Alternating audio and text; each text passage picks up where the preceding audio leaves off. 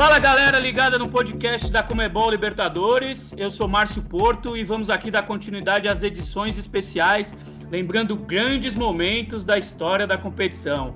Começamos lembrando o título do Corinthians, que atingiu a glória eterna em 2012, e hoje voltamos um pouco mais no tempo para outro grande campeão, o tricampeão da América, o Grêmio. 25 anos da conquista do bicampeonato. Em 1995, o Grêmio conquistou seu segundo título da Libertadores. Uma conquista histórica que ainda está clara na memória de muitos torcedores gremistas. Então vamos ter grandes personagens aqui daquela campanha, narrações históricas, tudo sobre aquela trajetória que eternizou muitos jogadores, treinador e, e, e grandes personagens da história do tricolor gaúcho. Mas antes vamos apresentar aqui a nossa mesa virtual, né? Mais uma vez, aqui nesse período de pandemia, reforçando você que pode ficar em casa, é, cuide-se bem, todos os cuidados aí é, de saúde, né? Lave bem as mãos, siga todas as recomendações da Organização Mundial de Saúde para que a gente possa superar isso e em breve voltar à programação normal. Aqui na nossa mesa virtual, que hoje está um pouco diferente, eu estou aqui, né? É, fazendo as vezes do Ricardo Taves, que costuma fazer a nossa apresentação aqui. Hoje ele está ausente, mas temos aqui outros grandes ilustres, alguns que vocês já conhecem, como Tiago Salata, né? Presença sempre, sempre assídua aqui no podcast da, da Comebol Libertadores. Ficou ausente do último sobre o Corinthians, está retornando, editor de conteúdos da, da Comebol Libertadores. E Tiago Salata, esse Grêmio de 95 é histórico, né? Estamos de volta, é um prazer falar com todos. É, é sempre muito legal a gente poder fazer temas, assim, abordar a história da competição e específica de algumas equipes, né? Bom falar com o Márcio aí, hoje nosso apresentador. Um abraço ao Ricardo Taves, nosso apresentador, apresentador oficial, que não está nessa edição. Mas o Marcito, tá sub... o Marcito como o chamamos, está substituindo muito bem aqui para a gente tratar desse Grêmio de 95, né? Uma equipe que é histórica, assim, né? Você, a gente vai falar, falar com calma sobre a campanha, sobre alguns personagens, sobre números, momentos da, desse time que marcou uma época ali, sem dúvida. É um dos grandes times da história da competição, né? O Grêmio, que é um dos maiores vencedores do Brasil, né? Um tricampeão, o único clube que ganhou a Libertadores em três décadas diferentes, né? Conquistou em, nos anos 80 e 95, que é o tema desse podcast, em 2017 mas essa equipe especial de 95 ela é emblemática, né? Por uma série de fatores. Ela, ela, ela ela tornou o Grêmio, o Grêmio, por mais que tenha, já tenha sido campeão em 83, a time de 95 deu uma projeção ainda maior para o Grêmio, a, a, fama de copeiro e de time forte em competições de mata-mata vem muito daquela época, pelos grandes embates que teve, com outras equipes, inclusive especial com o Palmeiras, né, que é outro tema chave dessa campanha de 95 que a gente vai abordar. É, e sem dúvida lembrar desse momento de um time que tem figuras é, muito especiais da história da Libertadores, como Arce, como Jardel, como Paulo Nunes, como Filipão, técnico, duas vezes campeão da competição, uma pelo Grêmio, uma pelo Palmeiras. É, sem dúvida, é um time muito marcante que merece uma edição especial, muito mais do que a gente vai falar aqui, né? Vamos tentar falar em, em uma maneira mais sucinta, mas o Grêmio de 95 valeria horas de debate, não é mesmo? Certo, tá aí o Thiago Salata e eu vou passar a bola para outro Thiago, grande companheiro de, de, de entrevistas, de produções dos conteúdos da Comebol Libertadores. É, o maior conhecedor de cerveja que eu tenho entre meu, no meu ciclo de amigos, de amizade, Tiago Rocha, seja bem-vindo. Obrigado, Márcio, obrigado, Salata, ao nosso convidado que ainda vai ser apresentado. É, inicialmente é um prazer fazer parte desse debate de um time tão é, marcante na história da Libertadores. Acho que da Libertadores é, no Brasil, se tem uma retomada do valor da Libertadores para o futebol brasileiro, que acontece ali nos anos 90, se deve também pelo Grêmio. É, se o São Paulo do Tele deu, é, mostrou para o Brasil que ó, esse torneio aqui existe, ele é importante, vocês precisam se dedicar a ele, acho que o Grêmio de 95 do Escolar reforçou isso. E, e esse time tá, talvez seja a, a primeira versão mais famosa da família Scolari, né? É, o, o Luiz Felipe Scolari, técnico do Grêmio em 95, que a sua carreira vitoriosa marcada por, tanta, por tantas construções de famílias, né? É, talvez a, a, talvez essa família, inclusive de 95, seja mais rebelde, digamos, seja mais é, osso duro, porque esse time do Grêmio era, como o Salata já reforçou, foi um time que, que validou essa história do Grêmio copeiro, do Grêmio aguerrido e, e assim, formado basicamente por jogadores até então desconhecidos e muitos jogadores ali renegados. Né? Se você for pensar, lembrar, por exemplo, da dupla de ataque, Paulo Nunes e Jardel, eram dois jogadores meio que já que ninguém, na época, embora jovens, ninguém botava muita fé é, que seriam grandes jogadores. E foram, talvez, essa dupla foi o grande diferencial aí, talvez, desse, dessa campanha tão vitoriosa. E, mas a gente tem muito ainda para falar, abordar ponto a ponto, como que esse time foi construído, o que, que esse time ganhou. E vamos lá, tem bastante papo legal para a gente falar sobre o, o, tricolor, o tricolor gaúcho. Tá aí o Thiago Rocha. E para completar esse time que irá relembrar essa grande conquista do Grêmio, um convidado especial e inédito hoje no nosso podcast, né? Ele que é editor-chefe do Dazon, plataforma de streaming que transmite aí a Comebol Sul-Americana e tantas outras competições esportivas no país e no mundo, do país, do Brasil e do mundo. É, e que tem uma ligação especial com o Grêmio, né? Eu vou pedir para ele falar. O, o, Gustavo, que é um jornalista experiente, fez, cobriu muito tempo clubes e, e acompanhou também seleção brasileira. Seja bem-vindo, Gustavo Franceschini. Valeu, valeu, muito bom participar com vocês. Mas eu queria começar registrando meu protesto. Vocês colocaram o convidado por último, aí os caras falaram tudo que eu queria falar, entendeu? Todos os destaques iniciais aí já foram falados. É, mas então meu destaque inicial vai ser que eu queria seguir o nosso estimado colega Menon, é, blogueiro do UOL, que outro dia anunciou aos, aos, aos, quatro ventos que ele é São Paulino. Então eu vou anunciar também que eu sou gremista. Tá? Vamos deixar isso claro, tirar o elefante da sala. Os caras não me chamaram aqui porque eu sou legal, porque eu sou bonzinho. Não, é porque eu sou gremista, né? Obviamente. E... e um grande jornalista também, claro. Não, tudo bem, mas isso aí tá nesse momento secundário. Isso é, mas tá, tá tudo certo. É, e e esse time, enfim, além de ser tudo isso que vocês falaram, acho que tem algumas coisas para a gente é, discutir mais aí do que vocês já levantaram. O Salata falou da, dessa marca histórica, do efeito que isso tem pro, pro, pro Grêmio, a coisa do copeiro. Acho que tem mais coisa aí que a gente pode discutir ao longo desse programa. Tem muita coisa interessante do, do, do impacto que esse time tem na Libertadores, na visão, na visão que se tem da Libertadores, é uma coisa que o, que o Rocha citou também. É, para mim é um time muito especial, pessoalmente, porque é, um, um, é, parte da história de como eu virei gremista. Nasci em São Paulo e só tenho Paulo, torcedores de time de São Paulo, de São Paulo na minha família. E era o time, essa geração que começa a brigar contra os times de São Paulo, que tem toda uma sequência de competições que encara o próprio São Paulo, Palmeiras, encara o Corinthians, especialmente óbvio o Palmeiras, mas também tem confrontos com os outros dois gigantes aqui da cidade de São Paulo. E era uma época que eu, que nasci em 88, era criança, não tinha escolhido um time ainda, e os, os, os, os adultos ou as pessoas com quem eu convivia torciam para o Grêmio nesses momentos para secar o, o time rival. E eu me afeiçoei pelo Grêmio. Não foi em 95 que eu me convenci, que eu me, me disse gremista, foi em 96, na final contra a Portuguesa do Brasileiro, mas obviamente 95 tem muita parte, parte nisso, parte nessa minha história pessoal, então esse time é muito especial para mim, obviamente. Tá aí o Gustavo e seu, né, seu relato aí pessoal da, da ligação. Seu depoimento com o Grêmio, bombástico. Com o Grêmio. Antes de começar, antes da gente começar a falar da, da, da campanha, né, de relembrar tudo daquele título histórico, daquele timaço, Thiago Salata, por favor, onde, onde o, o torcedor, relembre aí pra gente, onde pode encontrar conteúdo sobre o Grêmio na Comebol Libertadores, nossas redes, o que, que tem de novidade. Você busque, busque por arroba LibertadoresBR, né, nas principais redes sociais, aí no Instagram, no Twitter, no Facebook é o barra Copa Libertadores, também estamos Libertadores BR no YouTube. É, todo o conteúdo aí nas páginas oficiais né, da competição, no nosso site copalibertadores.com. E nesse período em que esperamos o retorno né, da Libertadores, é, obviamente muita, muito da história do, da competição é, temos abordado muito do Grêmio, muito conteúdo do Grêmio, vídeos, vídeos históricos do Grêmio e das outras, e das outras equipes, né? Com foco, como é, fazemos a conta em português oficial da Libertadores, com um foco maior nas equipes do Brasil, nas equipes campeãs, né? Que fizeram, que chegaram à glória eterna e nas equipes que estão nessa edição de 2020. O Grêmio é uma delas. O Grêmio vem aí sendo uma figura é, marcante, sempre jogando a competição, é, conquistou recentemente em 2017.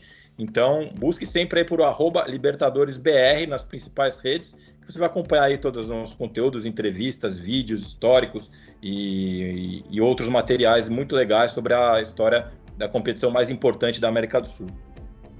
Certo.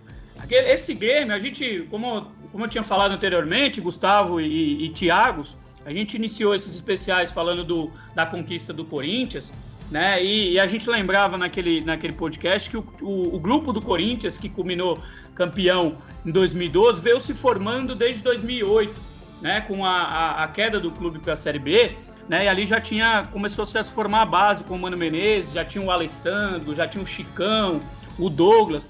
Esse, esse, me parece que essa formação do Grêmio campeão de 95 é um pouco diferente, né? Porque eles, muitos jogadores, né, chegaram na virada de 94 para 95. O Grêmio acaba campeão da Copa do Brasil em 94, por isso representante brasileiro na Libertadores de 2000 e, é, na Libertadores de 95 junto com o Palmeiras, que era então campeão brasileiro. Na época davam duas vagas para os brasileiros e, e, e há uma, uma grande modificação. Chegam muitos jogadores né, para o ano para disputar essa Libertadores.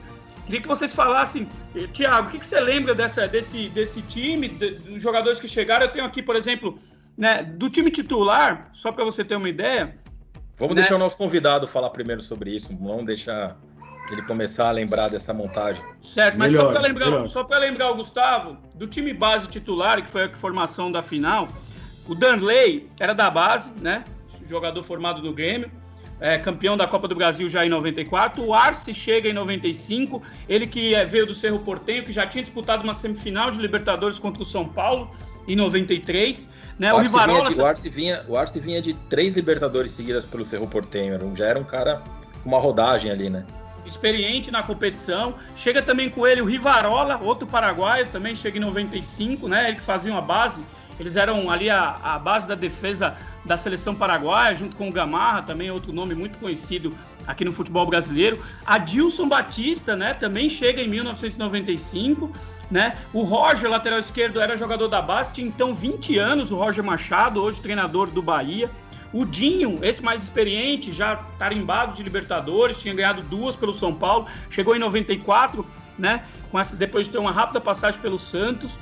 Completava com ele ali a volância o Luiz Carlos Goiânio, que também chegou em 95, depois de ter ganhado a Libertadores de 93 pelo São Paulo, também já tinha uma experiência na competição. Mas aí o Carlos Miguel e o Arilson, dois meias canhotos que eram da base, jogadores jovens também. O, o Carlos Miguel era titular na campanha da Copa do Brasil 94. E na frente, essa dupla de ataque já foi citada pelo Thiago Rocha, dois jogadores que, que chegaram muito jovens, eram jovens na época e um pouco desacreditados. Né? O Paulo Nunes chega do Flamengo M95 um pouco ali, é, talvez renegado um pouco no, no, no, Flamengo, né? Não, era, não estava lá como, como grande destaque. E ao mesmo tempo o Jardel chega de outro clube carioca do Vasco em 95 para formar a dupla histórica, né? Então, é, Gustavo, é, essa formação desse game aí, quais são as suas lembranças? E, e um time que muitos jogadores chegaram no ano da conquista, né?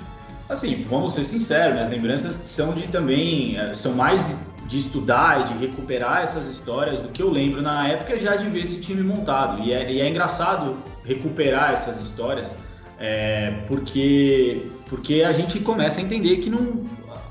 Quando gente, eu, eu gosto de pensar em grandes times sempre com é, um espaço maior de tempo. O Grêmio foi o Grêmio dos anos 90, ele não é o Grêmio de 95 simplesmente, ele é o Grêmio que vem de 94, ganha a Copa do Brasil, como você falou, ganha a Libertadores em 95, vai ganhar o Brasileiro em 96, ganha a Copa do Brasil de novo em 97, ele tem uma sequência.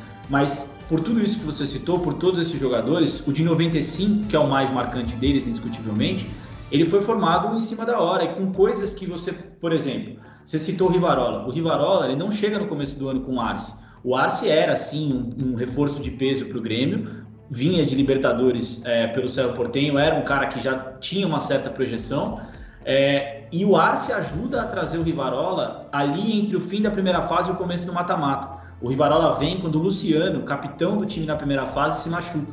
Então, para você ver, o Adilson, que é o Capitão América, ele chega em cima da hora, é, chega no começo do ano ali, vira o Capitão América depois que o Luciano, então titular, se machuca, ainda na primeira fase.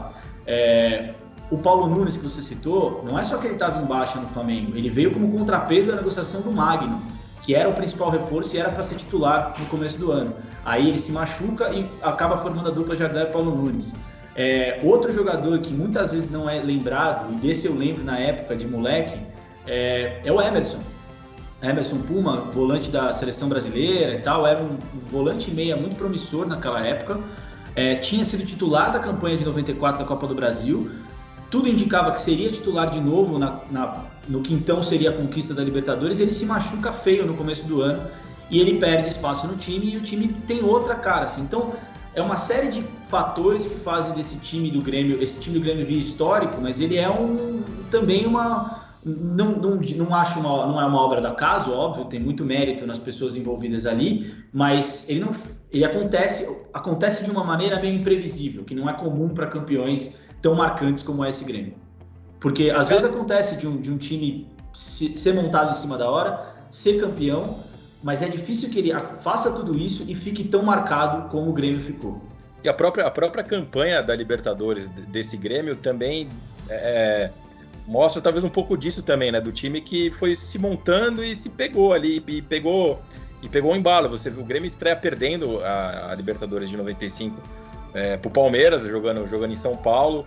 Depois é, empata, perde um jogo fora, perde, o Palmeiras, empata fora na, na viagem para o Equador ganha um jogo outro jogo no Equador e depois empata com o Palmeiras em casa. Então o Grêmio nos primeiros, primeiros quatro jogos da fase de grupos fez cinco pontos. Então é, tem muito dessa história na Libertadores também, né? De equipes campeãs que elas começam mal e depois que embalam, dão liga e conquistam o título. O Grêmio dos primeiros quatro jogos da, da fase de grupos fez, fez cinco pontos, reagiu ali nos dois jogos finais chegando a 11 e aí classificou. E aí no mata-mata o Grêmio foi foi com tudo, né? E não perdeu mais, enfim, perdeu. A gente, vamos, é, tem aquela situação, perdeu, mas, situação mas do grupo também, né? Tem uma situação de grupo aí. Era numa época em que. Que era diferente de hoje. Que era diferente a formação, né? Eram dois representantes por.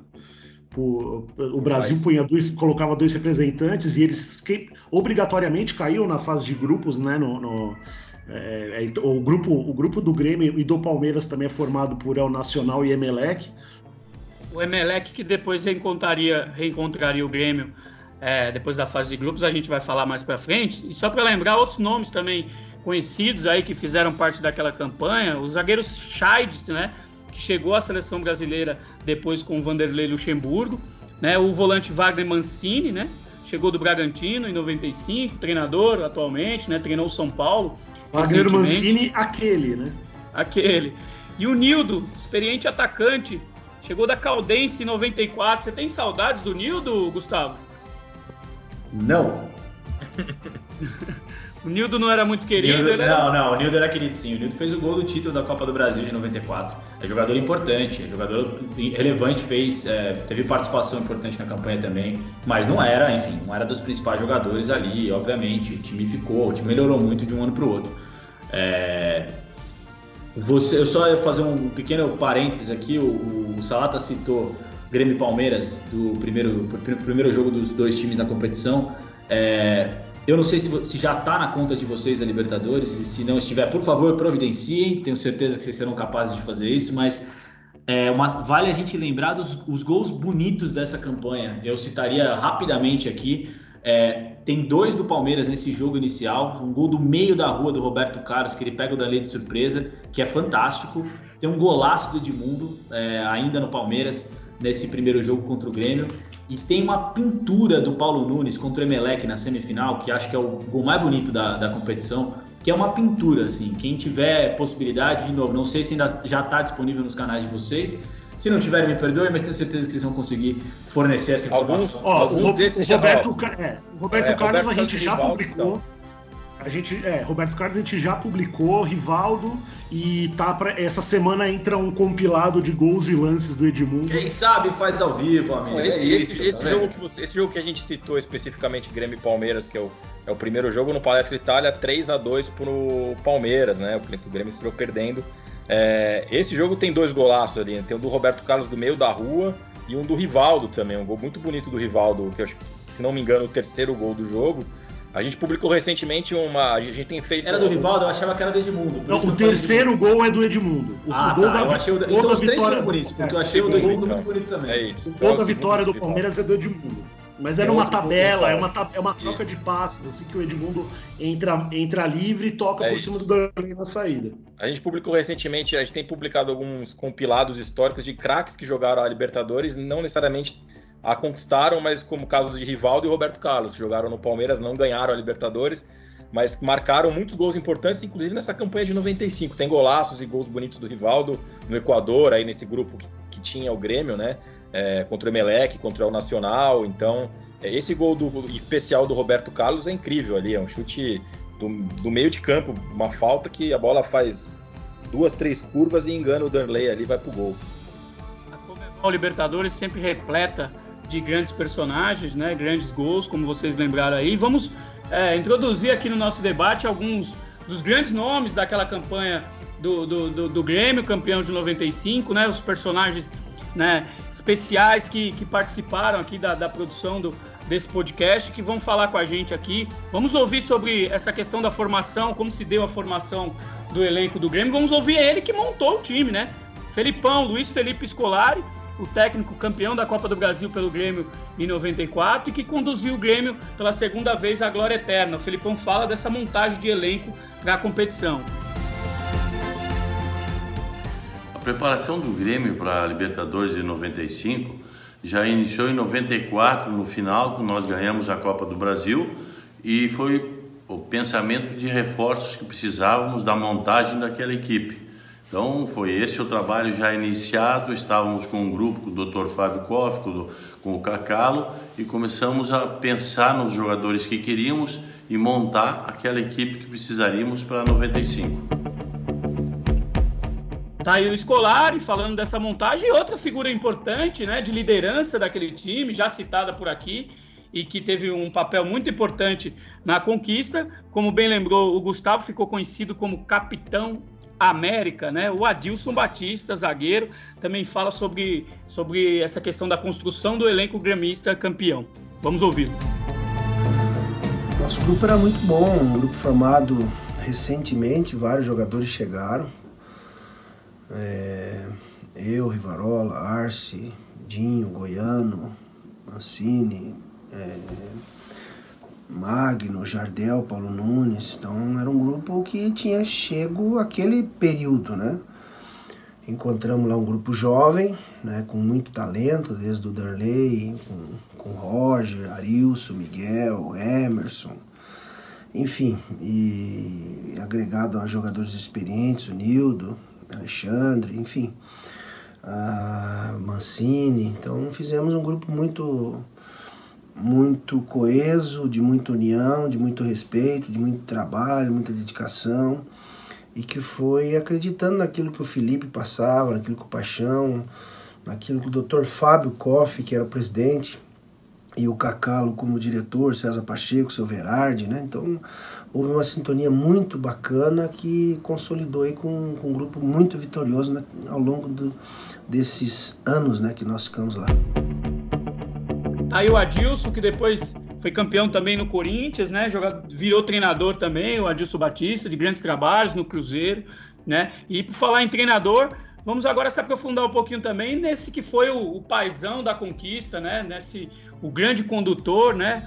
primeiro título de Libertadores de Luiz Felipe Scolari, que também sagrou-se campeão depois da Libertadores pelo Palmeiras em 1999. Felipão, que é um dos grandes nomes né, do, do, do, futebol brasileiro nesta competição, na Comebol Libertadores. O Felipão é um especialista, né, Salata, na Libertadores, né? Virou, assim, um especialista. É, o, em especial os anos 90, né? Os anos 90 é, são, são os anos de Tele Santana e de Filipão na Libertadores, né? Estilos completamente diferentes, né, de jogos, de jogo, de maneira de jogar, é, do Tele do, do, São Paulo, campeão em 92, 93 e finalista em 94. É, e o Filipão, que, assim, o Tele ganhou dois títulos e chegou a uma final, né, né nesse período.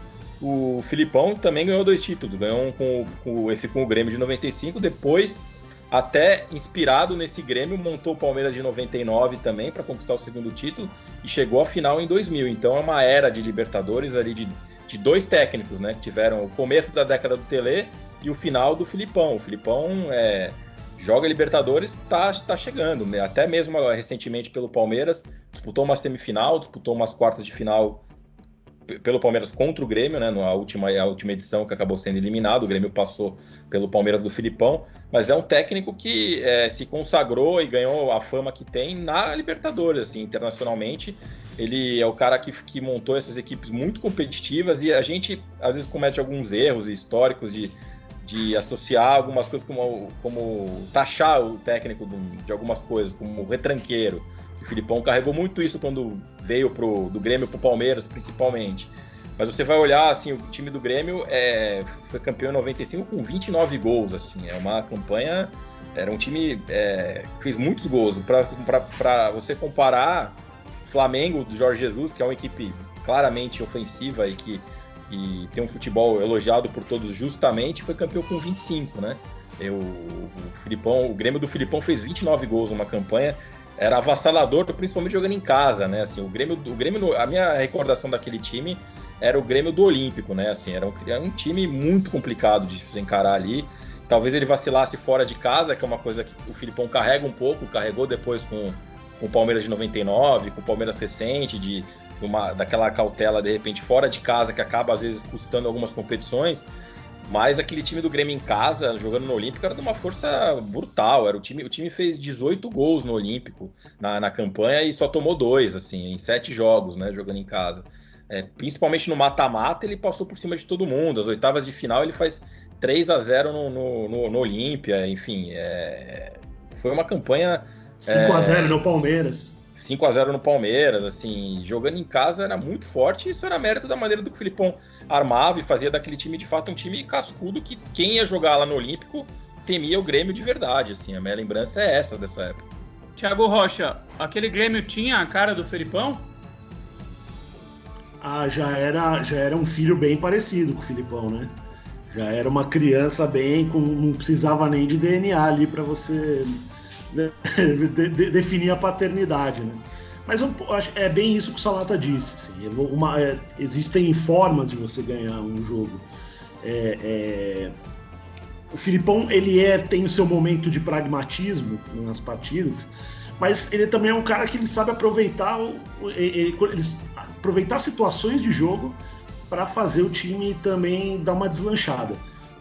Isso, isso aparece um pouco na campanha do Grêmio também. Eu acho que esse jogo, é, o jogo contra o Palmeiras talvez não seja muito exemplo, porque ali, é, é, embora o placar elástico, né, de 5 a 0 ali envolveu outras coisas, né? Outras coisas entraram no pacote daquele mata-mata com, com o Palmeiras. Foi um clima muito tenso, foram, é, teve, houve muita hostilidade no, no, no, jogo de ida, o jogo de volta que o Palmeiras quase virou ali e acabou sendo salvo por um gol de cabeça do Jardel, que, é, que, que garantiu o, o umzinho ali da classificação. Um gol de barriga do Jardel. Gol de barriga vai, do Jardel. A gente vai falar desse confronto ainda pela frente, especiais históricos, né, sim, né? Palmeiras sim. e Grêmio. Mas, mas é, é bem isso, assim. É, ele, o Filipão é, é notório por esse pegar esse time meio desacreditado e, e, e da liga, da, fazer o negócio andar. Acho que o Grêmio é, é talvez o primeiro grande talvez o primeiro grande, né? Porque ele já tinha feito isso com o Criciúma, foi campeão da Copa do Brasil com o Criciúma, já é um contra o Grêmio. Contra o Grêmio, já é um feito incrível, né?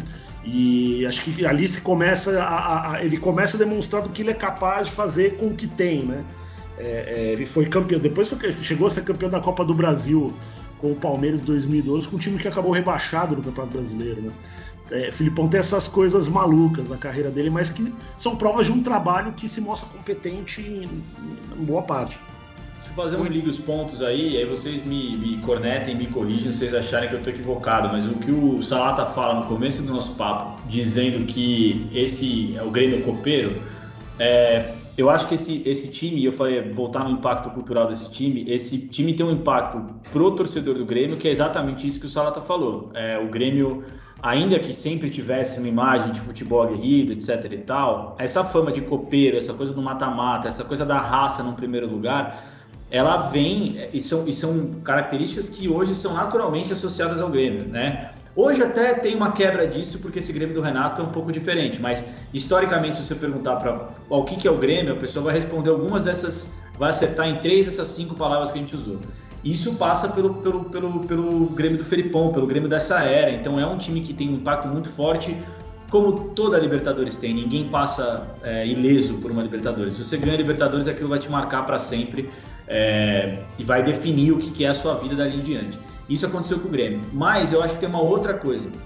Eu estava ouvindo o podcast é, que vocês gravaram sobre o Corinthians de 2012 e Marcito Taves e as meninas, a Tamara e a, e a Johanna, mencionavam a escola gaúcha que o, o Corinthians adotou como filosofia a partir de 2000, 2008 a escola gaúcha do Corinthians é basicamente a mesma escola gaúcha que a seleção brasileira adota pelo menos desde 2006. Se você contar de 2002 para cá, se o Tite for até 2022, dos 20 anos que a gente está falando, é, só três, só quatro anos você não teve é, um gaúcho no comando da seleção, que foi o período do Parreira, menos que quatro anos na verdade.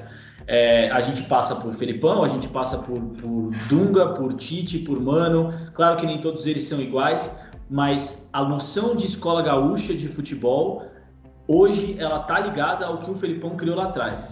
É, ainda que existam equívocos, como o Salah tá falando, não é que é retranqueiro, tem suas, tem suas características, mas o que existia de futebol gaúcho até então, em termos de filosofia, é, o maior expoente dos técnicos gaúchos era o Enio Enio Andrade, o próprio Tite diz isso, fala abertamente sobre isso, que existiam duas escolas no futebol gaúcho. O Felipão também fala, ele fala claramente de quem, quem ele é seguidor, e não é do seu Enio. O seu Enio era embora tenha a característica gaúcha de futebol aguerrido, muita marcação, pressão, etc e tal, quem coloca o estilo mais defensivo, mais forte, mais duro, mais próximo do que é o Felipão é o Carlos Froner, que talvez uma molecada mais nova não saiba quem é, mas ele é o grande, a grande referência do Felipão, o capitão Froner, é um técnico gaúcho que chegou a treinar o Flamengo é, na década de 70, se eu não me engano, é um cara muito forte no futebol local. Ele é o, Filipão é um grande discípulo dele. E todos esses nomes que a gente falou, acho que a exceção do Dunga, Tite Mano, embora tenham tido desavenças depois com o Felipão, as coisas meio desandaram, a maionese ali,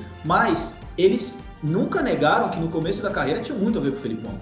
É, não é por acaso que os dois passaram pelo Grêmio. Os primeiros grandes trabalhos, tanto de Tite quanto Mano, são do Grêmio. Então, a noção de escola gaúcha de futebol, a noção de, de o que, que é esse técnico gaúcho, ela nasce lá atrás no Grêmio de 95. Então esse time é importante não só para o Grêmio, não só para a Libertadores, não só para nossa memória coletiva de lembrar desses confrontos com o Palmeiras, mas também é uma herança para o futebol brasileiro, que a gente está com ela aí até hoje, assim, é isso. Vai, vai estamos completando 25 anos de título e a gente está sob efeito daquele do, do, que aquele time criou, do que aquele time jogou para frente. Eu só completaria o seguinte, é, talvez não seja o nascimento, mas a, a, mas é a, a digamos consolidação o, talvez flore, é florescimento disso entendeu Exato, como o Felipão já como o Felipão já cita o Carlos Froner de, de, de, como inspiração então não é um negócio que sai do nada você já tem um, você já tem uma base ali você já tem algum, não, algumas total, influências tem toda razão tem toda razão e, e aí quando isso daí e, e, e, como você disse técnicos que é, como a gente disse aqui é, é o primeiro grande grande conquista dessa dessa filosofia aí né então. É, isso, isso, isso, como eu até comentei é, brevemente, tem até o efeito no, no, Palmeiras, né? Porque quem, o Palmeiras que buscava a sua Libertadores no fim dos anos 90 foi buscar quem para conquistá-la? O Filipão, porque ganhou no Grêmio. É, e o Filipão busca peças no, que eram do Grêmio para montar o Palmeiras de 99, como o Arce, como o Paulo Nunes, o Rivarola também foi sem sucesso no Palmeiras, mas é, você vê o, o, o, o Filipão o Filipão ganhou uma projeção tamanha que ele virou. Você quer. O Palmeiras, com todo o dinheiro que tinha na era Parmalat de 99, olhou para quem? Para, ó, precisamos de alguém que ganha Libertadores. Para o Filipão, por causa do Grêmio de 95. Luiz Felipe Scolari, que foi jogador também, né? Falavam que dizem que não tinha lá muita, muita qualidade técnica como zagueiro, né? Foi um zagueiro de ali começou no Caxias e como treinador começou em 1982 dirigindo o CSA e logo de cara mostrou sua faceta vencedora, foi campeão alagoano pelo CSA e depois daí fez história. Só pelo Grêmio ganhou Libertadores, Copa do Brasil, Campeonato Gaúcho, Recopa Sul-Americana, né, a Libertadores. E para facilitar a vida, depois campeão no Palmeiras, no Cruzeiro, pentacampeão do mundo com a seleção em 2002, né? E só para facilitar a vida do nosso convidado, é, é, ignorando aí a, a, carreira como jogador, né? Porque aí fica um pouco complicado para o Felipão. É, mas só de ter só com base em treinador no que fez ali na Casa Mata, como se diz lá no Sul, Gustavo, quem foi maior, quem é maior na história do Grêmio? Luiz Felipe Scolari ou Renato Portaluppi? Renato Portaluppi. Renato Portaluppi, campeão do, da última Libertadores com o Grêmio, né, em 2017, da última vez que o Grêmio foi campeão. Por que, que o Renato é maior, Gustavo? Cara, eu acho que é, é, muito difícil desassociar a imagem de jogador. Ele é responsável por duas, duas conquistas. Talvez, é, acho que o embate como técnico é muito forte, porque o, de fato o impacto daquele time, como por tudo que a gente está falando, o impacto cultural daquele time do Felipão é maior do que o de agora, pelo menos para o mundo externo. Eu tendo a achar, eu muito pessoalmente, eu não tenho direito nenhum de falar pela torcida do Grêmio, é, sou um gremista postiço de São Paulo, mas o meu melhor Grêmio, o Grêmio que eu mais gosto de ter visto e o Grêmio que para mim é mais importante é o de 2017.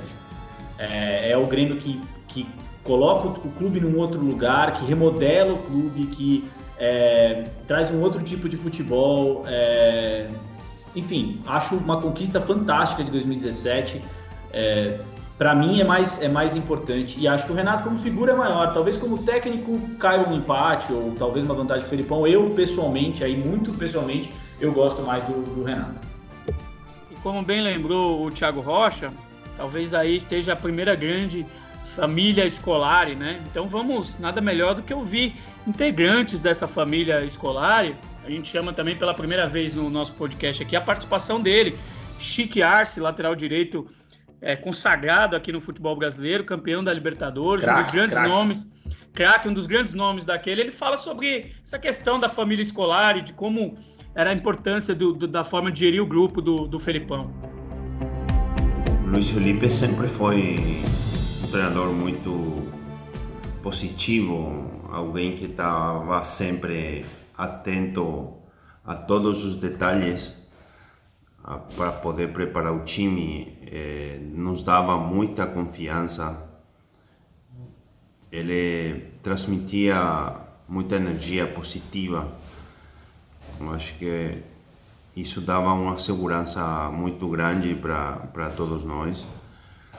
Ah, aos poucos foi se construindo construindo um grande time naquele ano de 95 porque tínhamos chegado chegou vários jogadores eh, como reforços e tinha que remontar praticamente o time. Mas eh, muito rapidamente a gente entendeu a, as ideias, a competitividade que precisávamos para jogar um grande torneio como a Taça Libertadores. Uma linha do Arce e o depoimento do Adilson Batista, né, que que admite aí que o Felipão virou referência para ele também como treinador. O Adilson, depois que anos depois se tornaria também, seguiria o caminho do Felipão de sair de zagueiro para comandar o time fora das quatro linhas. Aí vamos ouvir o Adilson. O Felipe tinha a maneira dele trabalhar, né? um jeito sério, muito trabalhador, de, muita dedicação, de muita cobrança. Os trabalhos sempre ah, acirrados e cobrando determinação, empenho. É, ele tinha suas convicções em relação ao sistema. Nós trabalhávamos numa linha de quatro, que ele sempre trabalhou. Dificilmente jogávamos com três zagueiros, mas dando liberdade para o Arce. É, dois jogadores de contenção, o Goiano com, com o Dinho dois jogadores flutuando e ajudando, né, fazendo quase com a linha de três daí com o Paulo Nunes, ou sendo os dois Carlos Miguel e Arilson, onde ficava o Paulo Nunes e Jardel na frente. Então poderia ser um, um 4-2-3-1, um 4-2-2-2, né? E eu acho que nós fomos felizes e muito dedicados, com muito empenho. É, o Felipe e o Paixão tinham uma sintonia muito legal nos treinamentos, então a gente respeitava, cumpria e, e as ordens foram bem executadas. Para fechar, no sistema Luiz Felipe Scolari, ele mesmo vai analisar né, essa condição É, o Felipão, como bem lembrou o Thiago Salata, especialista em ganhar a Libertadores. Para você ter uma ideia, no Brasil apenas o Lula, que ganhou com o Santos de Pelé, 62, 63, era o comandante daquele time histórico, dos maiores do, da, da história do futebol. O Tele Santana, do São Paulo de 92, 93, e o Paulo Autuori, que ganhou a sua primeira Libertadores em 1997 comandando o Cruzeiro e repetiu a dose em 2005 pelo São Paulo. Então aí é, um grupo muito restrito de, de bicampeões né, da, da América com, com os brasileiros bicampeões da Libertadores. Né? Joga-se uma Libertadores, se consegue vencer uma Libertadores, eh, analisando os adversários, eh, preparando essa equipe corretamente, eh, sabendo em que pontos nós vamos ter alguma dificuldade a mais por motivos extra-campos, eh, uma série de detalhes que tra são trabalhados com o departamento médico, departamento físico, com o nosso presidente, com os diretores, para que a gente tenha um entrosamento perfeito. E aí foi assim que trabalhamos, então, para conseguirmos chegar àquele momento de vencer a Copa. A gente, ouviu agora o Filipão e ouviu também o Arce, né? O Arce acho que vale um, um, O Arce precisa ter a carreira dele destrinchada um pouco aqui, porque é um, é um dos monstros aí da, da, dessa história da Libertadores, né? O Arce que chegou no, no Grêmio é, em 95, 95 ali para jogar a competição, ele tem. Ele jogou 10 edições da Copa Libertadores, o Arce, né? São três pelo Cerro Portenho, 92, 93, 94. Depois defendeu o Grêmio, foi campeão em 95, jogou 96, 97. 99 foi campeão pelo Palmeiras, jogou também pelo Palmeiras finalista 2000 e 2001 e sua última Libertadores foi pelo Libertar em 2004, né? Então assim, ele tem uma história gigante na competição no país, né? Ele é o sexto paraguaio com mais jogos de Libertadores em toda a história, 79 partidas. Ele está entre os 10 jogadores que mais vestiram a camisa do Grêmio na Libertadores, 29, e entre os 10 jogadores que mais vestiram a camisa do Palmeiras também na Copa, 25. Então, assim, o Arce é um nome de muito peso na competição, o bicampeão Arce um grande nome, uma lenda do futebol sul-americano, jogando Se pela lateral direita. E ele que e ele que faz o primeiro gol, ele abre o placar de agora da, do nosso próximo assunto aqui no nosso podcast, dessa jornada épica, desses dois jogos históricos, né? O Arce faz o primeiro gol desse 5 a desse 5 a 0 atípico para uma, umas quartas de finais da Libertadores, Thiago Rocha, na em 95, Palmeiras e Grêmio, que haviam se enfrentado na, na fase de grupos, voltam a se enfrentar nas quartas de final. Primeiro jogo no Olímpico e abre o, o, o, o confronto é aberto com uma verdadeira né, uma goleada histórica do, do Grêmio, que é que o cujo caminho é aberto pelo Arce, um gol ali de fora da área. Esse confronto tão, tão marcante, 5 a 0 qual é a tua, a tua visão sobre esse jogo? Foram dois confrontos atípicos, né? não é só o jogo de ida com 5 a 0 para o Grêmio, mas a volta 5 a 1 é, é, é, um confronto bem peculiar aí de Libertadores, né? Por, por, tudo. Só uma, como eu diria aquele famoso, uma pitadinha, como diria aquele famoso jornalista, uma pitadinha, o Arce tem 12 gols em Libertadores. 12 gols. É um número. É, é um lateral direito. Tudo bem, ele tinha o, o, o, chute forte, batia falta, batia pênalti, mas são 12 gols para um lateral direito numa competição como a Libertadores. Então, uma ideia é o que o Paulo Nunes tem na, na carreira dele com gols em, em Libertadores. Pra você ter uma ideia é um do, monstro, tamanho, é um do tamanho dele pro futebol sul-americano. E, e um deles foi esse, que abre essa jornada épica. Ninguém, eu acho que na época, pela, pelo equilíbrio que as equipes mostraram na, na, fase de grupos e por o Grêmio ser campeão da Copa do Brasil, Palmeiras o campeão brasileiro, acreditava que, que, que, que poderia ter um placar de 5 a 0 naquele jogo de ida no Olímpico, né, Gustavo? Acho que não, acho que não é, não, não é razoável pensar que, que, que aquilo podia acontecer. O Rocha falou um pouco antes, no, falou que foi um clima, uma certa hostilidade Hostilidade é porque você é muito educado e porque você está cercado de seus filhos no conforto da sua casa, porque na verdade cabia muito mais palavra aí, né? Que a gente não vai citar aqui também. Mas foi. O é, horário não é apropriado. O horário, seja lá qual for, o horário for. não é apropriado. O contexto desse jogo é muito, muito relevante, né? É o, não era o primeiro confronto entre os dois times. Acho que o Salata talvez consiga destrinchar melhor o Palmeiras, mas era um Palmeiras em transição, não era o Palmeiras bicampeão brasileiro, mas também não era o Palmeiras de 96. Tem mudanças, o Edmundo é um cara que a gente citou que já não estava no, tava no primeiro jogo, já não está nos jogos da primeira fase, ele estava, nesses jogos das quartas de final ele já não estava. E o contexto desses dois times é que recentemente, coisa de poucas semanas antes, eles tinham se enfrentado pela Copa do Brasil é, no mata-mata também muito duro, também com expulsões. O Grêmio saiu do jogo de ida em Porto Alegre, se eu não estou enganado, revoltado com o mesmo Carlos Cerdeira, porque não deu um pênalti para o Grêmio naquela partida.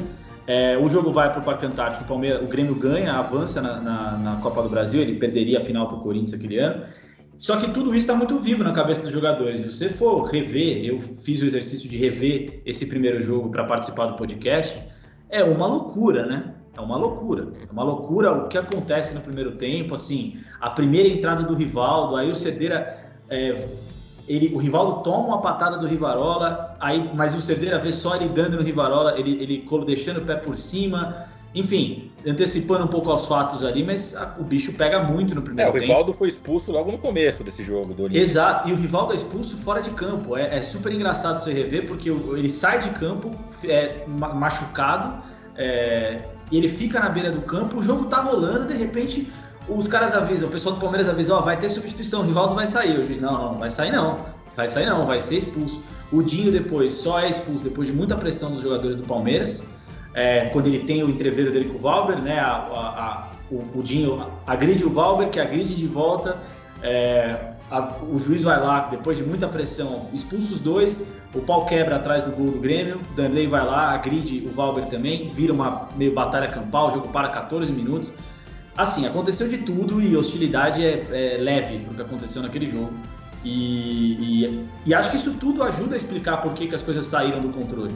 Né? O Palmeiras do Carlos Alberto Silva não, não, consegue manter a calma, tem uma questão tática ali também. O Felipão sabe reagir muito bem à circunstância do jogo e o jogo toma outra proporção. E o confronto acaba tomando outra proporção por conta desse contexto, eu acho. Acho que esse contexto tem muito a ver, né? O contexto tem tudo a ver, acho, assim, né? E a gente é, obviamente, as grandes rivalidades no Brasil são as estaduais, né? Obviamente, ali o Grêmio e Inter, enfim, Palmeiras e Corinthians, mas há, há, algumas rivalidades nacionais que surgem em alguns momentos da história, assim, e esse Palmeiras e Grêmio daquela época de 95, 96 ali que eles jogaram repetidas vezes, repetidas vezes por mata-mata, pela Libertadores, criou-se uma grande rivalidade nacional do, do momento ali, né?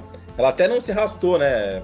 Até hoje, porque até é curioso que hoje torcidas de Grêmio e Palmeiras são até torcidas amigas ali, tem, são, são tranquilos. Não, hoje o Grêmio não trata o Palmeiras como grande rival, mesmo tendo jogado até é, recentemente na Libertadores.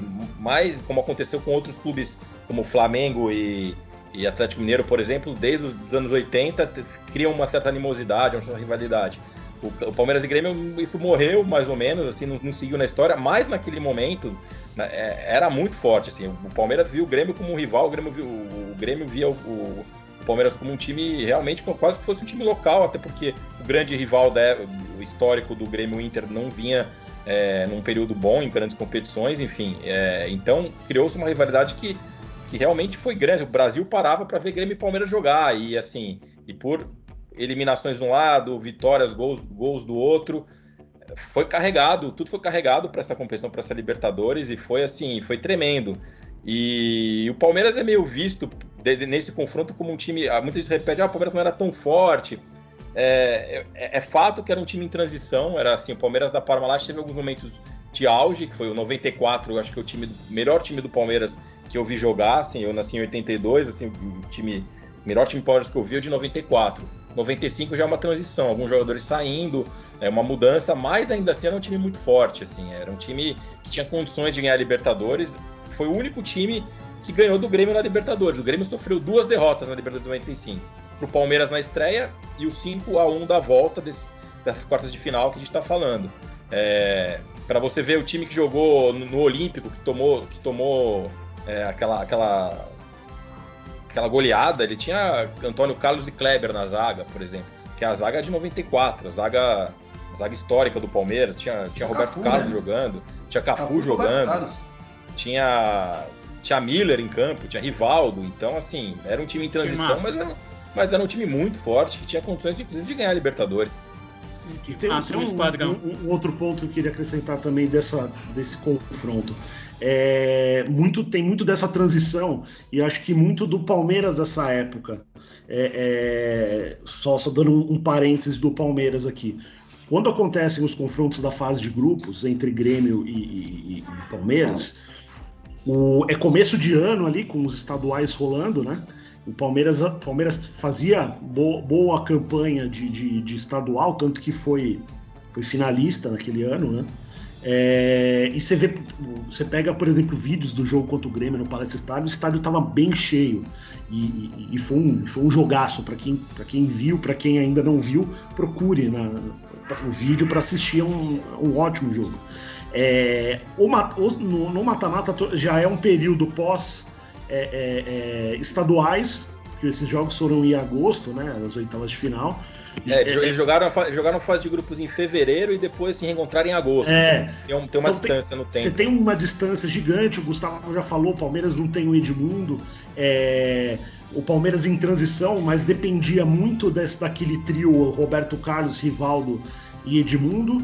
É, tinha o Roberto Carlos, mas ele é um lateral, não resolve bom, o jogo sozinho. Bom trio para depender, hein? Bom trio para depender. Eu, eu, eu topava hoje em dia. Não, mas assim, mas, mas você chega nas oitavas de final contra o Grêmio, que é um time fortíssimo. Você tem o, o, o Roberto Carlos, que é um, um jogador, foi um jogador fantástico, mas não resolve o jogo sozinho. Sem o Edmundo, que era a grande referência desse time. O Rivaldo expulso, é, o Era meio. Expulso, o, é. o Rivaldo expulso foi algo que realmente abalou. Bagunça e... muito. E assim, o Palmeiras é. tinha o Valber, que foi uma, foi uma aposta do Palmeiras para aquele ano que não, não correspondeu, não foi um jogador que. É, o Palmeiras, o Palmeiras tem, muito, tem muita saudade. É, o reserva era o Alex Alves, que era um jogador na época muito promissor e também um, um promissor. Mesmo e, técnico, né, Rocha? O, Mesmo o Carlos Alberto Silva tinha acabado de assumir, eu não, eu não vou, agora me foge quem estava no começo do ano, mas o Luxemburgo termina 94, vai para o Flamengo.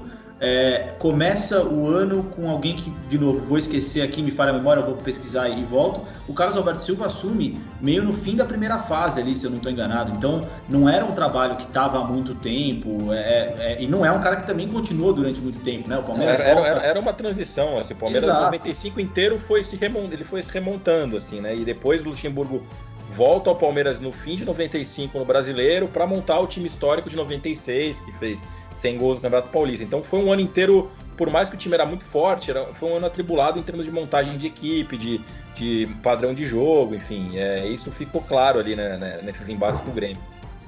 E quem se destacou muito e foi personagem central histórico desses confrontos foi o Jardel, principalmente no jogo do, do, do Olímpico. O Jardel marca três dos cinco gols do Grêmio.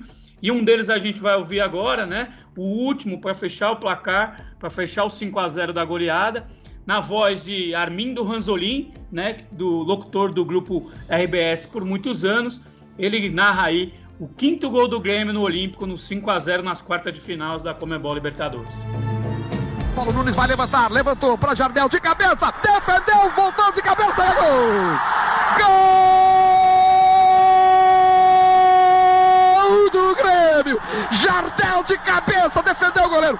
Duas cabeçadas. Quando uma não é suficiente, Jardel tem uma segunda cabeçada. E na segunda cabeçada, Jardel marca o terceiro gol. Jardel. Olha, Jardel deu quatro cabeçadas para fazer três gols do Grêmio. Um, dois, três, quatro, cinco, Grêmio cinco, Palmeiras zero, 36 minutos o tempo do quinto gol de Jardel. Esse gol que você ouviu agora é, foi o oitavo gol da campanha no oitavo jogo do Jardel. Então, assim, vinha, o Jardel terminou aí esse jogo de ida das quartas de final com oito, oito gols em oito jogos.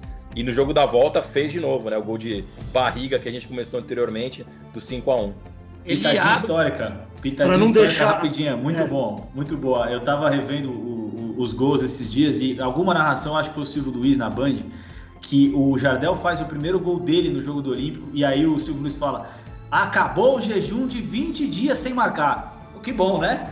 Marcaria mais três só naquele, mais um depois, artilheiro da Libertadores, enfim.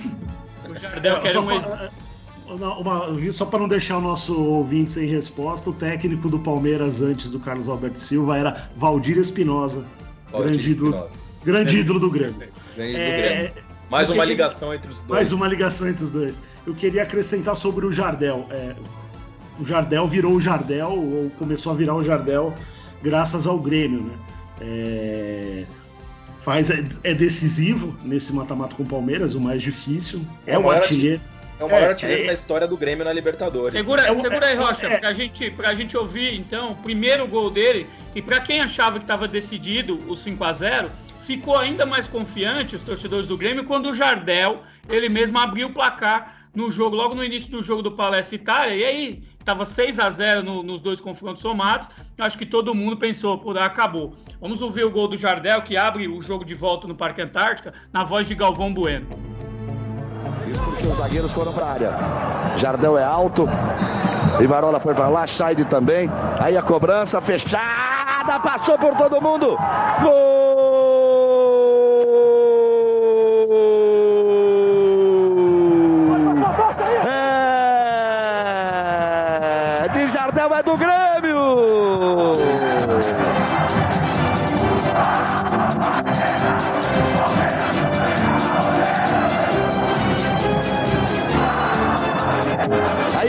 Cobrança para a área, passa por todo mundo, não passa pelo artilheiro.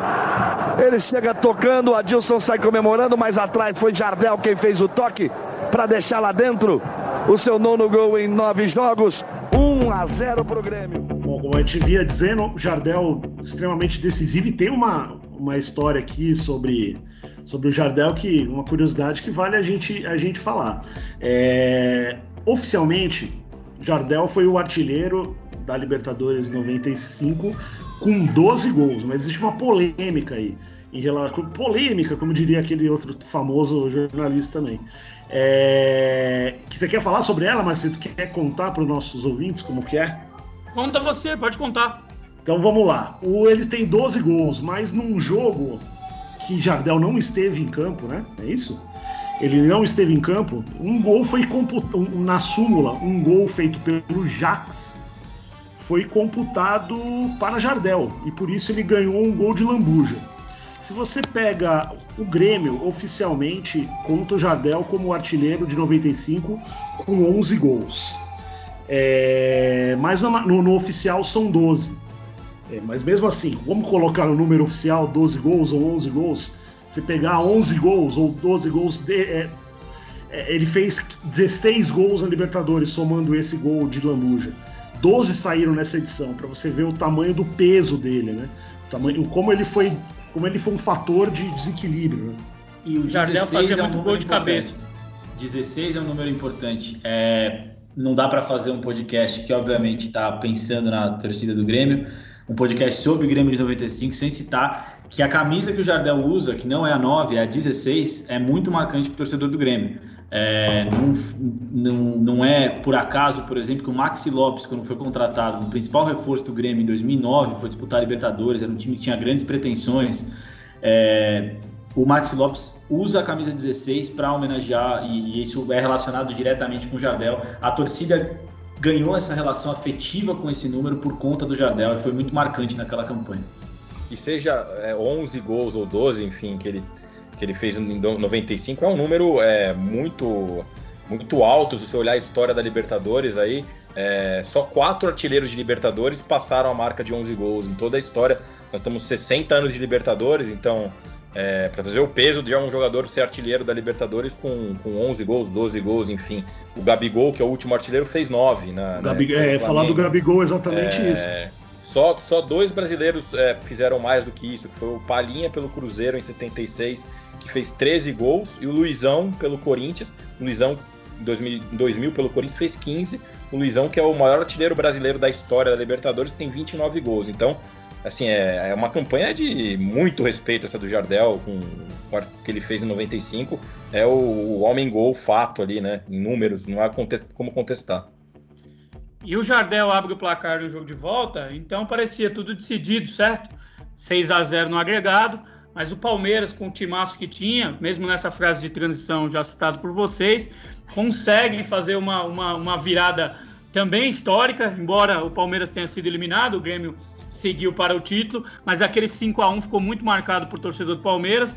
O Grêmio conseguiu resistir. O Grêmio que, por conta ainda resquícios do primeiro jogo, teve muita dificuldade para a volta. E o Grêmio tinha um problema, teve um problema naquele, naquele período, com também com seu goleiro reserva, o Murilo, que acabou tendo que jogar a volta com um problema né? E isso a gente vai ouvir agora na voz do Arce. O Arce conta dessa dificuldade que foi jogar com o Palmeiras sem o Danley e o Murilo tendo um problema. Palmeiras na época era era talvez o melhor time do Brasil, tinha grandes jogadores, vinha de manter uma base ganhando títulos estaduais, campeonatos nacionais. Eh, e para nós era para nós era uma grande uma grande prova porque já tínhamos enfrentado eles na fase de grupos, eh, tanto eles, nós, Olímpia eh, e o Cerro na primeira fase e foram grandes partidas, foram grandes partidas. Mas eu acho que o fato deles terem na época um jeito de jogar e nós outro, não, não falo totalmente diferente, mas que contrarrestava muito bem o jeito deles se movimentarem dentro de campo, eh, fez com que saírem grandes jogos, grandes jogos, até brigas dentro de campo, lastimosamente, mas até brigas por, por tanta rivalidade que existia. E nós até quando fomos enfrentar eles na seguinte fase da Libertadores, com certeza foram os dois jogos mais vibrantes e mais difíceis para chegar a ganhar a taça. É, fizemos um score, um score muito amplo jogando em Porto Alegre, aproveitando um pouco porque eles também tinham perdido um homem sendo expulsado, expulso. É, fizemos o, um placar grande e, e deu uma história totalmente diferente em São Paulo, que a gente começou fazendo gol mas eles viraram e chegaram muito perto de, de dar a volta à chave. Nós tivemos naquele jogo, um jogo anterior né, em Porto Alegre, a expulsão do, do Darley e Murilo, que era o reserva imediato, estava com um dos dedos quebrados, o terceiro goleiro estava com cirurgia do joelho e o Murilo jogou assim, jogou assim, juntando o dedo quebrado com o do lado para poder poder fixar, né, para não movimentar e aguentar a dor. E até foi ele que, lembro muito bem, tirou uma última bola que podia, poderia ser o 6 a 1 6 a 1 e levar nós aos pênaltis, eu acho, né? Não lembro se naquela época tinha diferença de gols. E fez uma defesa milagrosa do, do chute do, do Mancuso no final do jogo. Tá aí o Arce falando sobre a, a, lesão que teve o Murilo, que precisou jogar aí com, com o dedo quebrado, né? E o Grêmio que teve muita dificuldade ainda para o segundo jogo em virtude do primeiro. Não teve, por exemplo, o seu goleiro titular, o Darley, que acabou sendo suspenso do jogo de volta e precisou jogar com o substituto Murilo, que tinha na época também um problema. E o Adilson Batista também relata outro episódio que também teria acontecido, teria prejudicado os jogadores, teria complicado ainda mais a vida do Grêmio para o jogo da volta, né? Que pouco antes do, do confronto de volta. Vamos ouvir aí o, o depoimento da Adilson Batista. Palmeiras eram jogos realmente difíceis. O Palmeiras tinha um grande time, base da seleção brasileira, jogadores altamente qualificados. Foram dois jogos é, atípicos, né?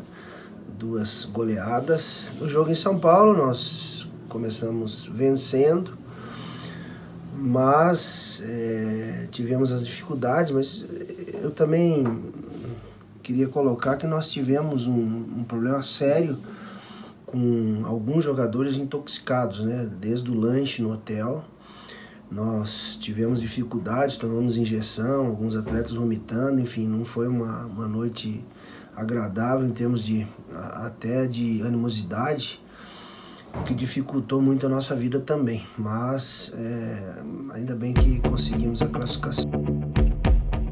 E para fechar esse confronto, vamos ouvir aí o nosso convidado especial, né, um deles, né, entre tantos que temos aqui hoje, o Felipão, que depois que foi campeão no, no, no, no Palmeiras, mas ele fala dessa dificuldade já ali na década de 90, a partir desses confrontos, que se formou em, em confrontar o Palmeiras, que seria depois sua futura casa. Como eu já disse anteriormente, é um jogo marcante nosso. Poderíamos eh, colocar dois jogos. O jogo contra o Palmeiras, onde no final do jogo o Murilo faz uma defesa espetacular, uh, num chute quando estávamos perdendo de 5 a 1, seríamos eliminados. Uh, depois, o segundo jogo, quando estávamos vencendo o jogo em casa e tomamos um gol por relaxamento e corremos sérios perigos porque já tínhamos visto esse mesmo filme no jogo com o Palmeiras. Então corríamos sérios perigos quando jogamos é, contra o Nacional. E, e aí então eu acho que os jogos mais marcantes nossos foram esse, esse com o Palmeiras e o jogo final. Foram os jogos que, que fizeram com que a gente tivesse uma, uma situação pensada e que foi diferente no jogo e tivemos que improvisar algumas coisas. Então tá aí, o Felipão. E para relembrar um pouquinho aqui a, a, campanha do Grêmio, vamos relembrar aqui os jogos, né? Na fase de grupos, como a gente já falou, o Grêmio caiu no grupo do Palmeiras. Aquele era o formato da Libertadores na época. O, o Grêmio estreia com derrota para o Palmeiras no Barca Antártica é, é, por 3 a 2 a primeira, primeira rodada ali da fase de grupos, sempre jogos fora para o Grêmio, depois empata com o Emelec 2 a 2 no Equador, vence o El Nacional também no Equador por 2 a 1 depois pega o, o Palmeiras no Olímpico, empata em 0 a 0 aí goleada contra o Emelec, depois por 4 a 1 e fecha a fase de grupos com vitória sobre o El Nacional por 2 a 0 Nas oitavas de final, o Grêmio enfrenta o Olímpia, já bicampeão da Comebol Libertadores, e abre o confronto no Paraguai vencendo por 3 a 0 e sacramenta a classificação para as quartas de finais com uma vitória no Olímpico por 2 a 0. Nas quartas de final, o confronto com o Palmeiras, 5 a 0 na ida, 5 a 1 para o Palmeiras na volta. Aí classificou por conta desse gol feito pelo Jardel e vai para a semifinal reencontrar o Emelec, né? E faz aí um confronto duríssimo, 0 a 0 no Equador com o Emelec e carimba a vaga para a decisão o Grêmio com uma vitória por 2 a 0 é, no Olímpico.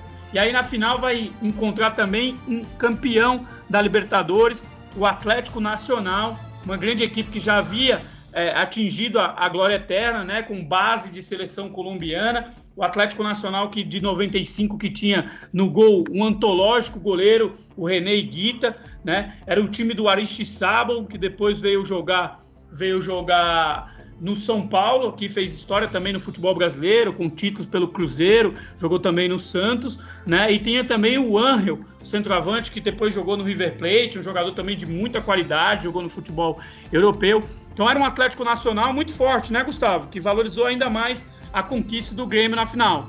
Uma curiosidade é que eu, eu, eu, hoje em dia a gente chama de Atlético Nacional. A minha memória é de que na época todo mundo chamava de Nacional de Medellín. E eu lembro quando eu vi o Atlético Nacional no momento de ressurgiu, assim, acho que foi uma Sul-Americana um ano antes de ganhar a Libertadores, naquele ano maravilhoso do Borja. É, eu vi o Atlético Nacional, será que é o mesmo? Eu lembro que assim, eu fiquei meio confuso. Por que, que está mudando o nome do time? E na verdade o nome sempre foi o mesmo, é só uma convenção. É tipo chamar Deportivo La Coruña, a gente chamava de La Coruña nos anos 90, hoje em dia a gente chama de Deportivo. Enfim. Acontece muito, acontece muito no Brasil com, com um, um outro Atlético, que é o Atlético Júnior. Da, tá da Exatamente, também. também, que, também. que aqui no Brasil chamamos de Júnior Barranquilla, que não existe Júnior Barranquilla, ele é, chama Atlético é Júnior. É, lá é Júnior. É, é a famosa história, não é Renato Gaúcho é. lá no Sul, né? Lá todo mundo é gaúcho, né? Então não faz sentido chamar de Barranquilla. É, Afinal, afinal foi, foi o, primeiro, o Grêmio conseguiu é, abrir uma certa vantagem no primeiro jogo, é, vai para vai Medellín com uma é, uma postura diferente, enfim, já não tem a, não é a mesma pressão, embora o time fosse muito bom, o time fosse muito relevante, o Iguita pega muito no primeiro jogo em Porto Alegre, mas não consegue evitar a derrota. É, e lá no, em Medellín o Grêmio consegue é, o, o, gol decisivo ali é o gol marcado pelo Dinho, depois de um pênalti sofrido pelo Alexandre Gaúcho, um dos reservas de luxo do, do um cara que entrava muito no time. É, e o Alexandre sofre o pênalti já na reta final do jogo, o Dinho bate, é, converte e o Grêmio é bicampeão da, da Libertadores lá em Medellín. Pegar o gancho uma, do... a, a, a, gente fez, é, pegar esse gancho do gol, não sei se você ia falar a mesma coisa, mas a gente Isso. fez uma votação recente nas redes sociais da, da Libertadores sobre qual o gol mais importante da história do Grêmio, na Libertadores, obviamente.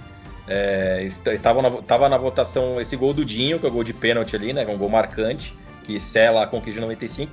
E também estavam o gol do Cícero, marcado na, na ida da final de 2017, e o gol do Luan, aquele golaço, na volta. O gol eleito pela torcida do Grêmio é o gol do Luan, de, da final de 2017. Para você, Gustavo, qual é o gol mais importante da história do Grêmio na Libertadores? Eu tô dando um Google aqui que me foge a memória, mas para mim o gol mais importante como não é nenhum desses. Não é nenhum desses. É, o Grêmio Penharol é, tem um gol, é, o gol, o gol marcado, o gol decisivo marcado pelo Grêmio. É, o César. É o gol do César. Eu tava, tava não, o, nome do também, César. Também estava na enquete o gol do Sérgio. São os quatro é, gols esse, esse, esse, eu acho que é o, o gol mais importante, porque é o gol, é o gol do título, de fato, né? Em 83 é o, o Grêmio, o Grêmio é empata fim, um, é Penharol fora, é um, é um gol aos 76, é um gol já na reta final. Eu acho esse o gol mais importante. O gol mais. O gol do Luan, para mim, é mais marcante, como eu falei, eu sou mais o, time de 2017.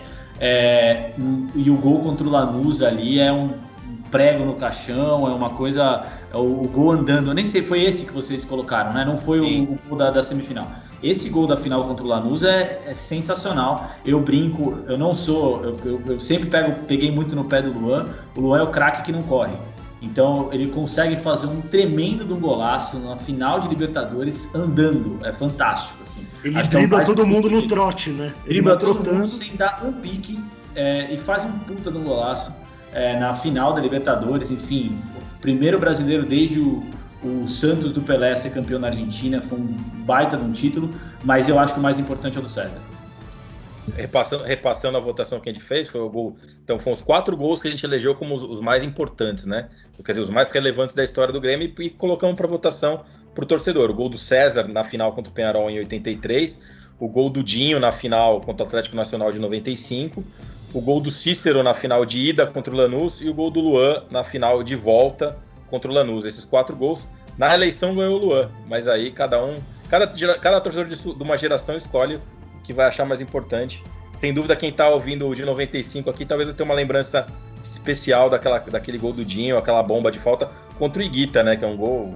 Você ter o Iguita ali como um rival numa final também é algo marcante. Né? E já que estamos falando do gol histórico de gols, vamos ouvir o gol que que selou, né, que sacramentou a, a conquista a conquista do Grêmio, o, o, título do Grêmio, que é o gol do Dinho, uma penalidade lá no Atanásio Girardot, estádio Mendelim. O, o, gol do Dinho decreta 1 a 1 e aí o Grêmio se consagra como campeão da América. Na voz de Galvão Bueno. Prepare o seu coração, torcedor do Grêmio. Galvão, e é Dinho que vai cobrar. Prepare o seu coração, torcedor brasileiro.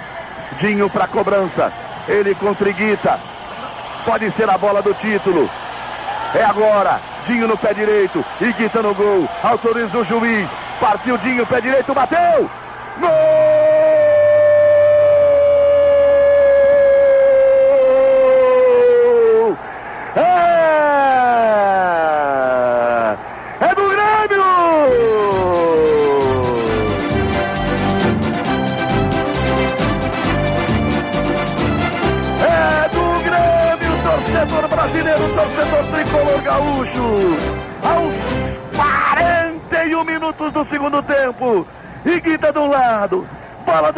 Outro. Fica tudo igual no agora silencioso estádio aqui em Medellín. Um para o Grêmio, um para o Nacional. Quatro minutos para o Tá aí o gol do Dinho. E, como bem lembrou o, o, o Gustavo, o pênalti foi sofrido pelo Alexandre Gaúcho, que é uma daquelas espécies de heróis anônimos, né? aquele que não é o, o, protagonista ali, mas acaba tendo um destaque no decisão. O futebol tem muito disso. E o Felipão fala muito sobre como, como esse pênalti sofrido coroou aí a trajetória do Alexandre Gaúcho, que também era importante, que também foi muito importante nessa campanha. Vamos ouvir o, o Felipão contando sobre como o Alexandre Gaúcho foi predestinado para esse, esse lance decisivo. um fato curioso que aconteceu naquela Libertadores é que, como nós recebemos 14, 15 jogadores, é, existia um, uma adaptação nos treinamentos, nos jogos e tudo mais. E o Alexandre era um jogador que veio do interior e que treinava muito bem e que quando jogava pelo lado esquerdo, treinando contra o Arce, fazia dribles, fazia, inclusive eu cobrava do Arce, Arce é, chega mais perto, chega um pouco mais firme, né? Não, professor, ele ainda vai nos ajudar do jeito que ele dribla, do jeito que ele tem a velocidade, é, com a condição que ele tem, o senhor vai ver como ele vai ser importante em determinados momentos. E foi. Foi ele, Alexandre, que entrou no, no decorrer do jogo lá contra o Nacional e, e fez aquela jogada driblando dois, três jogadores do Nacional, sofrendo o pênalti. Porque essa era uma característica do Alexandre que diferenciava tanto do Arilson quanto do Carlos Miguel. Então, esse fato curioso eu conto a vocês porque a gente vivenciava no dia a dia de treinamento e o Arce vinha apontando isso junto com o Rivarola, que jogava do lado do Arce, e dizia: Não, professor, deixa ele nos driblar, deixa ele tentar o drible, deixa ele fazer a jogada, porque vai ser importante em determinado momento de um jogo, ou num jogo qualquer. E foi o que aconteceu. E, e o Grêmio que sacramentou o título com um empate de 1 a 1 mas é, se o jogo, no primeiro jogo, que foi um 3 a 1 a vitória no Olímpico, os jogadores saíram comemorando, né? Desse uma, aliás, era uma, afinal era uma grande vitória sobre um campeão já da América, era um resultado para se comemorar. Mas o Arce vai trazer para a gente uma história de que essa comemoração antecipada aí por conta de um bom resultado no primeiro jogo, acabou sendo motivo de, de um, um, um, grande conflito ali no vestiário. Vamos ouvir o Arce falando sobre a bronca que os jogadores tomaram por ter entrado no vestiário comemorando aquela vitória. E tem muitas histórias para contar, mas eu lembro de uma perfeitamente até hoje. Nós jogamos a primeira final, estávamos ganhando 3 a 0 do, do Atlético Nacional e no final do jogo eles convertem um, fazem um gol de 3 a 1. A gente entra no vestiário, todo mundo contente, feliz, comemorando. E logo um minuto após entra um homem chutando o balde, literalmente. Tínhamos umas latas de pintura que eram utilizadas para fazer, fazer água, água fria, gelo, para pôr com toalhas, né? No, no, no entretempo, no descanso. E ele falou assim para gente vocês são. Aí já pi, pi, pi, pi, pi, pi. Vocês são tal, tal, tal, tal, tal. Vão ver o que vão sofrer lá. Era para ganhar fácil e assegurar o título. A dificuldade que vocês vão viver lá, tal, tal, tal, tal. Tá, passou a preparação, chegamos lá. Nos cinco minutos, o Nacional já, já fez o seu gol. E sofremos. Na realidade, tinha muitas vezes que eu achava e quase confirmei isso, mas nunca deu essa certeza. É, no tanto tempo, nos quatro anos e meio que trabalhei com ele, é, eu sempre falo para os meus amigos, meus filhos até agora, eu achava que ele tinha o famoso telefone vermelho com Deus, né? Porque falava certas coisas, depois eu fui me dando com o tempo que era que era conhecimento, atenção, experiência, intuição em muitos casos, mas tudo que praticamente falava acabava dando, acabava acontecendo. Tá aí o Arce que dizendo que o Felipão conversava com, às vezes achava que o Felipão conversava com Deus, porque previa certas situações. O Felipão conversava com Deus, previa muito, Salata. Não sei se conversava, mas nada mais Filipão do que dar uma dura no time após uma vitória e ou ou dá parabéns depois de uma derrota, quando acontece, quando o time joga fora e numa ida e perde por pouco, ele dá parabéns porque vai reverter na volta. E aí é o efeito contrário, você consegue um resultado muito bom na ida e ele é muito Filipão isso, né? Trabalhar já o emocional desde lá para não não não afrouxar a volta e, e manter o, o tal do espírito copeiro e conseguir os seus objetivos e ele conseguiu, né? Felipão que essa tem toda essa história no futebol e essas e essas peculiaridades de seu trabalho, né? Como essa que contou o Arce, que é um grande fã do trabalho, disse, de, disse que se inspira no Felipão para ser treinador também. Bom, para a gente encerrar, números daquela campanha vitoriosa, né? O Grêmio teve 14 jogos, venceu 8, né? empatou 4 e apenas duas derrotas, duas derrotas para o Palmeiras, o 3 a 2 da estreia e o jogo de volta das quartas de finais, o 5 a 1 no Palestra Itália. O Grêmio marcou 29 gols, sendo 12 do Jardel, aí 12 ou 11, né, com aquela polêmica do enigmático 12 gol do Jardel nessa competição. Ele foi o artilheiro e o Grêmio que acabou sofrendo 14 gols, aí dá uma média de um gol por partida na Libertadores. O Grêmio, o Grêmio, de, o Grêmio sofreu 19... 14 gols, sendo 8 para o Palmeiras, né? Então mostra o peso que foi, mais uma vez, o que foi esse confronto, né? Seis gols dos outros adversários. Bom, agradecer. Claro que o Palmeiras também sofreu bastante gol do Grêmio, tá? Vamos ser, vamos ser justos aqui. Exatamente.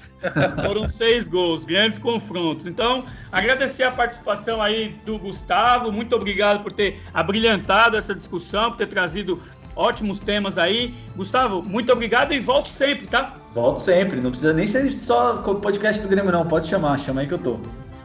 De Libertadores ele entende, logo ele volta para outro, outro, outro podcast especial. Mas, mas é, Libertadores é meio Grêmio, né? Junta tudo a mesma coisa, não tem muito como fugir. Valeu, Thiago, gente.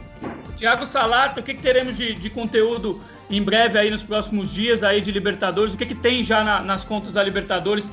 E a gente teve um conteúdo especial sobre o Grenal desse ano, né? Grêmio e Inter estão no mesmo grupo da competição deste ano. É, você, você esse é o, eu acho que é o conteúdo principal que está no ar aí, você buscar as nossas redes sociais aí, relembrando, arroba LibertadoresBR, é, no Instagram, no Twitter, no Facebook barra Copa Libertadores e no YouTube também, Libertadores BR, nosso canal oficial da Libertadores em português principalmente no YouTube, você pode buscar ali, a buscar ali o documentário que é, produzimos especial ali sobre o primeiro e único Grenal da história, né, da Libertadores, jogo disputado nesse ano na Arena do Grêmio, o 0 a 0, que é um jogo tão esperado ali, né, os rivais pela primeira vez duelaram na, na história da Libertadores.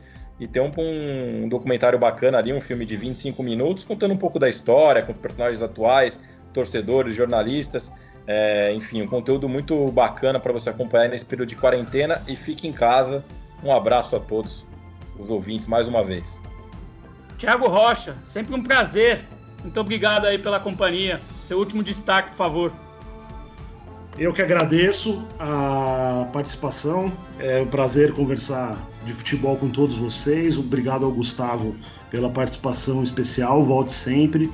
Por favor, fiquem em casa se possível. Tá aí o Thiago. Mandar um abraço aqui para as meninas que também fazem parte da nossa equipe, que hoje não estiveram aqui no podcast, estiveram no do Corinthians, a Tamara Guimarães e o Johanna Scaranari. E é isso aí, pessoal. Me despeço assim. Voltamos logo mais com mais um podcast especial da Comebol Libertadores. Um abraço, tchau.